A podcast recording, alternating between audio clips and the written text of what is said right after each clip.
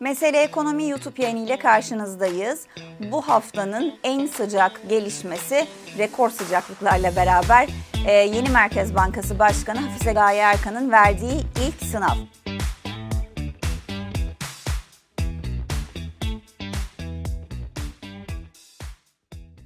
Basının, ekonomistlerin, piyasa uzmanlarının karşısına çıktığı yılın 3. enflasyon raporunda Türkiye Cumhuriyet Merkez Bankası Başkanı e, Hafize Gaye Erkan biz de kendisinin sesini duymuş olduk. Anlatım tarzına alışmaya çalışıyor piyasa. Sorulara cevap verme şekli hepsini değerlendireceğiz. Ama uzun lafın kısası şöyle bir özet yapacak olursak, e, bir girizgah yapacak olursak bu enflasyon raporunda Merkez Bankası Başkanı nihayet gerçekçi olmakla aslında ne diyelim takdir edildi. Rasyonel ve gerçekçi bir tahminle uzun bir aradan sonra karşımızda olan bir TCMB var. Neden bunu söylüyoruz?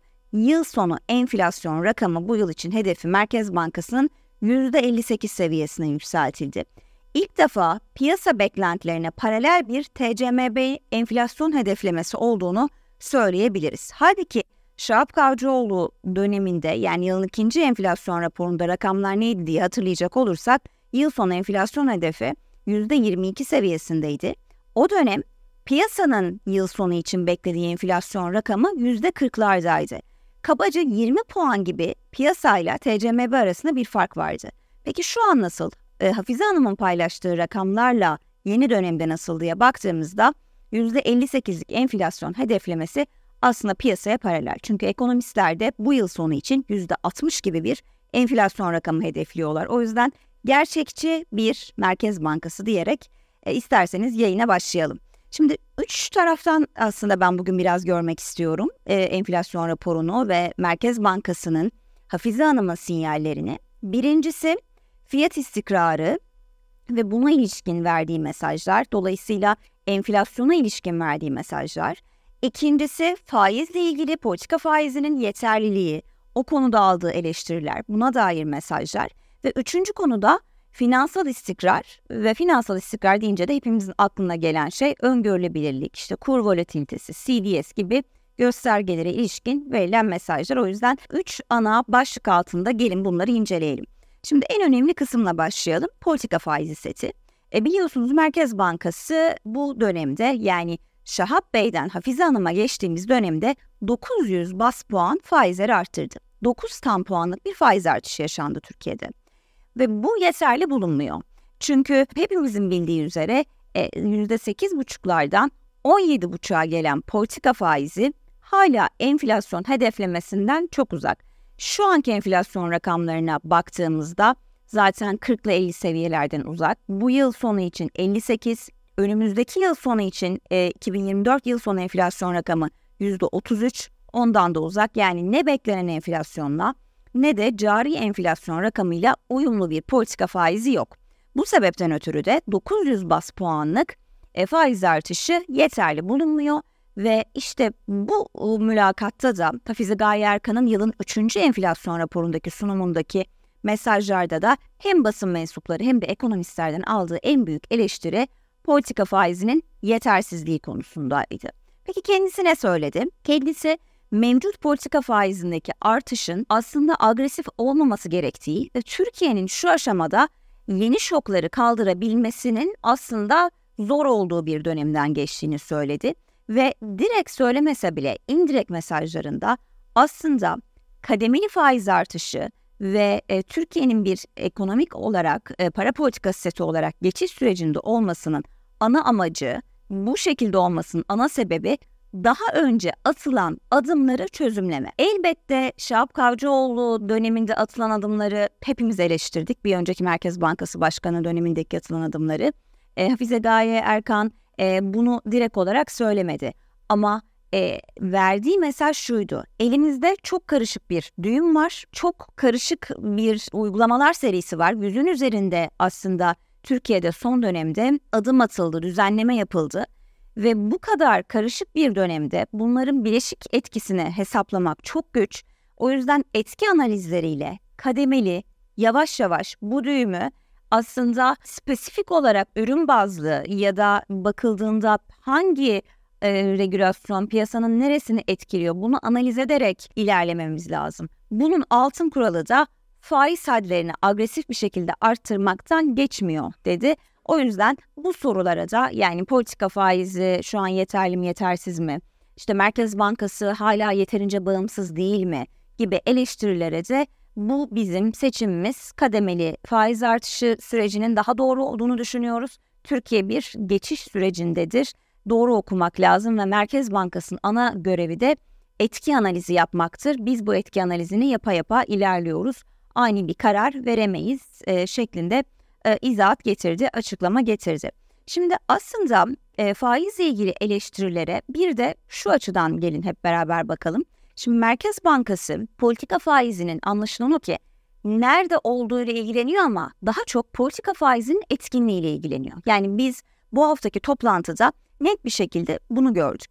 Çünkü politika faizi nerede oluşursa olur, oluşsun kredi talebinin nereye evrildiği, piyasadaki likiditenin şu an hangi seviyelerde oluştuğu çok daha önemli. Çünkü son birkaç dönemdir Türkiye'de parasal aktarım mekanizması hepinizin de iyi bildiği üzere doğru çalışmıyor. Yani tabi faiz ayrı bir yerde, mevduat faizi ayrı bir yerde, kredi faizleri apayrı bir yerde.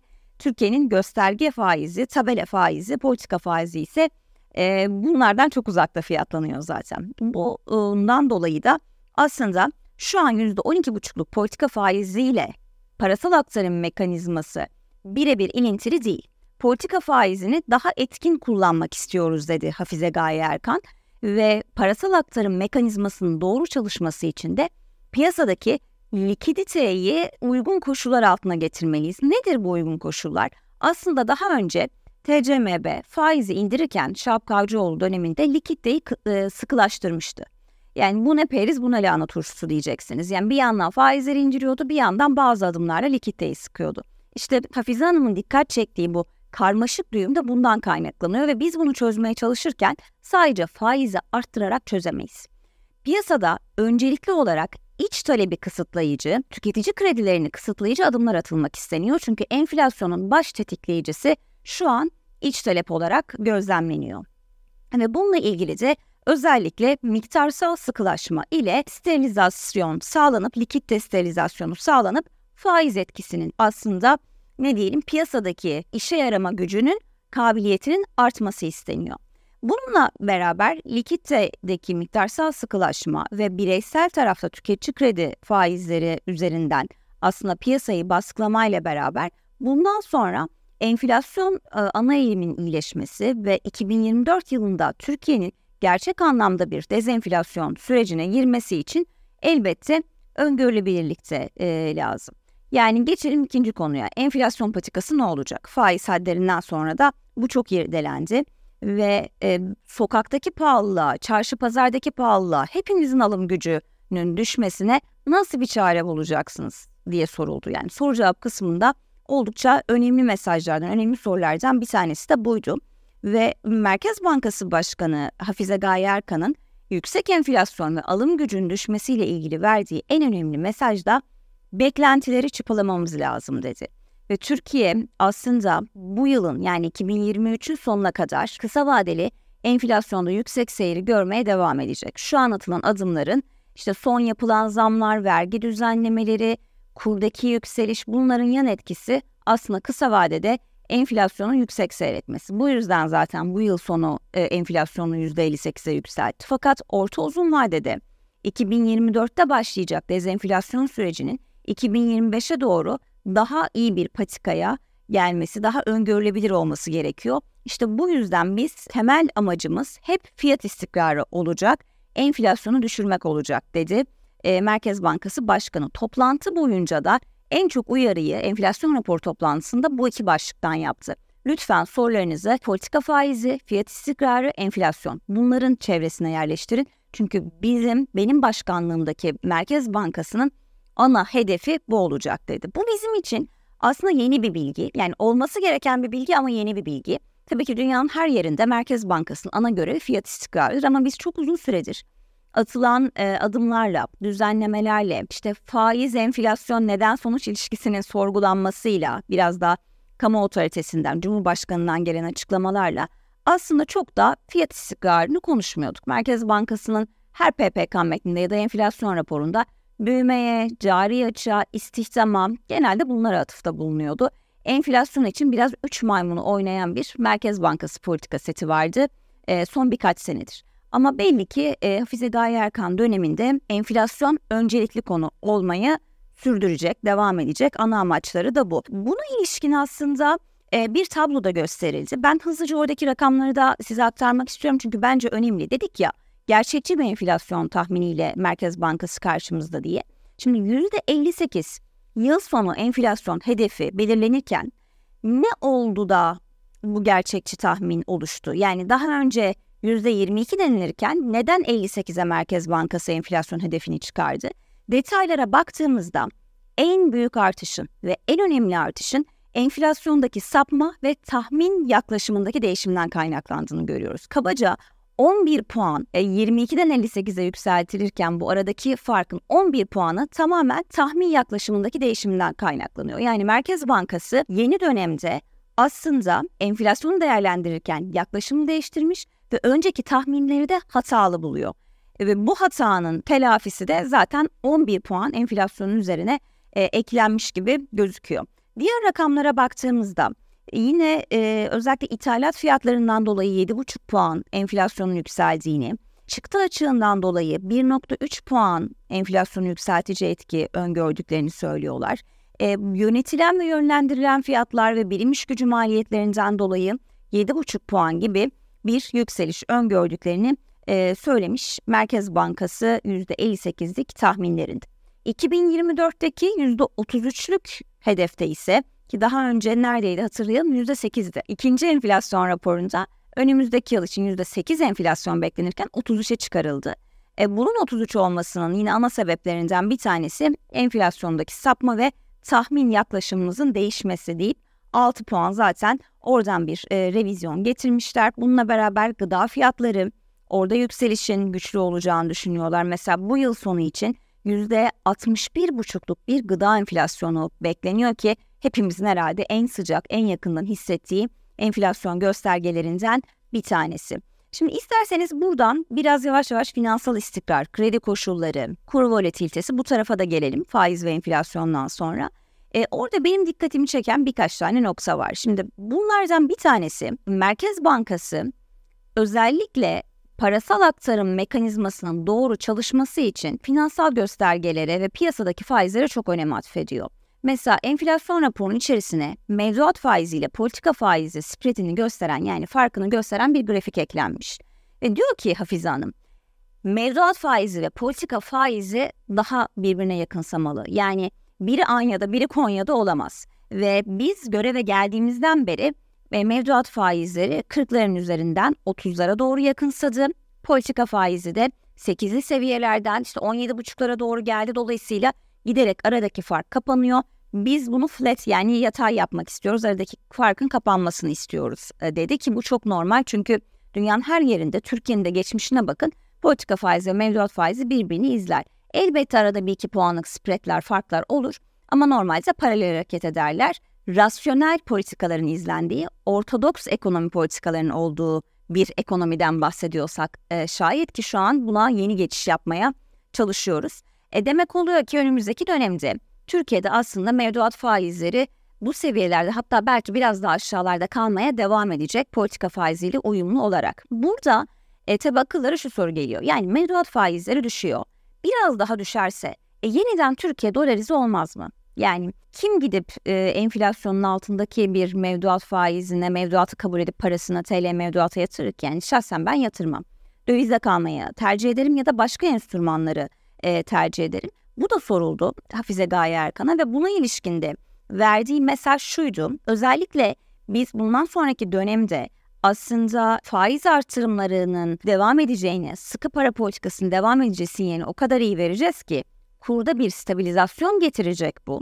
O yüzden bir noktadan sonra dolarizasyon mevduat faizinden de bağımsız biraz daha bastırabileceğimizi düşünüyoruz dedi ve Türk lirası tasarruf araçlarını çeşitlendirerek sermaye piyasalarının derinleşmesini arzu ediyoruz. Yani ilk aklımıza gelen şey KKM olmasın diyor. Nitekim bunun içinde zaten KKM'yi daha az cazip kılacak adımlar da atıyorlar. Bunların başında da ZK düzenlemesi geliyor biliyorsunuz. Buna da dikkat çekti e, Türkiye Cumhuriyet Merkez Bankası ve dedi ki son düzenleme ile beraber piyasadan kabaca 450-500 milyar TL gibi bir likiditeyi çekiyoruz. Bu e, zorunlu karşılık uygulamasıyla beraber bu da aslında finansal istikrarla ilgili verilen mesajlardan e, belki de en önemlisiydi.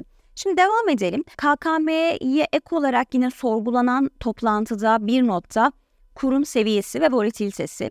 Elbette Merkez Bankası dünyanın hiçbir yerinde, hiçbir Merkez Bankası kur hedeflemesi veremez. Fakat e, kur hedefi yok ama kurdaki aşırılıklara engel olmak bizim görev tanımımız dedi Hafize Hanım. İşte bu yüzden de doğrudan satışla aslında bankalara daha doğrusu doğrudan satış yaparak dövize ihtiyaç KKM'den dolayı özellikle dövize ihtiyaç duyulduğunda karşı tarafta alıcı biz oluyoruz dedi.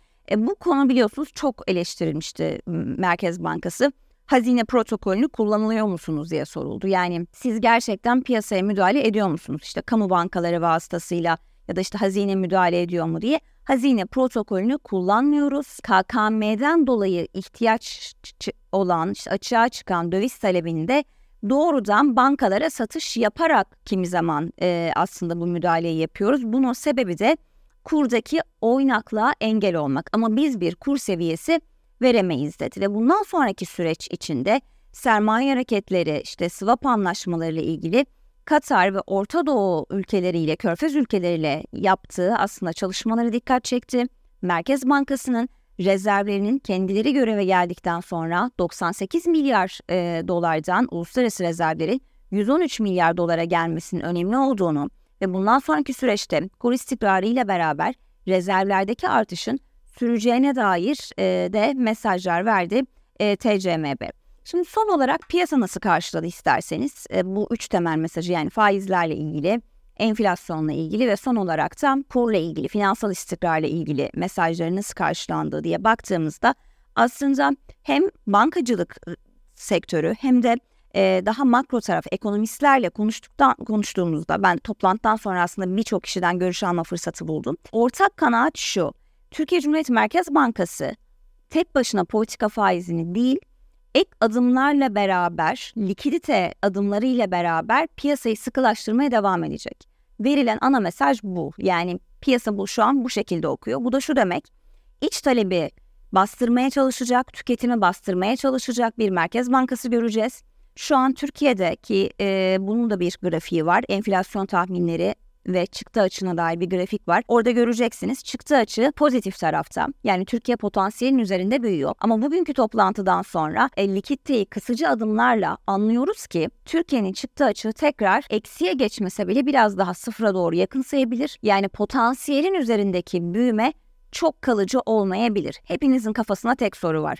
Yerel seçime giderken bu nasıl olacak? Bu soru bende de var. Dolayısıyla Merkez Bankası'nın bu konudaki motivasyonunu Acaba yerel seçimler bozar mı? Ben de merak ediyorum. 2024 Ocak Şubat geldiğinde ne kadar istikrarlı bir şekilde bu politikayı uygulayacak ama ana ve al- alınan mesaj hem ekonomistlerin hem bankacıların likitte koşulları Türkiye'de uzun bir süre daha sıkı kalacak. Sadece sadece faiz artışlarıyla yetinilmeyecek diyebiliriz. Dönüp piyasa etkisine baktığımızda aslında döviz tarafında yine uzun süredir 27'leri aşmayan 26.80-27 arasında salınımla devam eden bir kur bizi karşılıyor.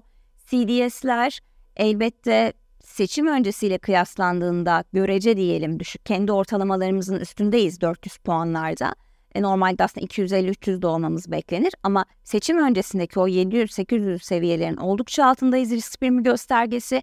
Borsa İstanbul'da iştah devam ediyor ve bugünkü enflasyon raporu bu hafta açıklanan enflasyon raporu sonrası da piyasanın aslında bu noktada çok agresif ters ya da e, işte olumlu bir fiyatlaması yok. Enflasyon raporundan çıkan mesajlarda şimdilik piyasa için nötr olarak okundu diyebiliriz. Bizi dinlediğiniz ve izlediğiniz için teşekkürler.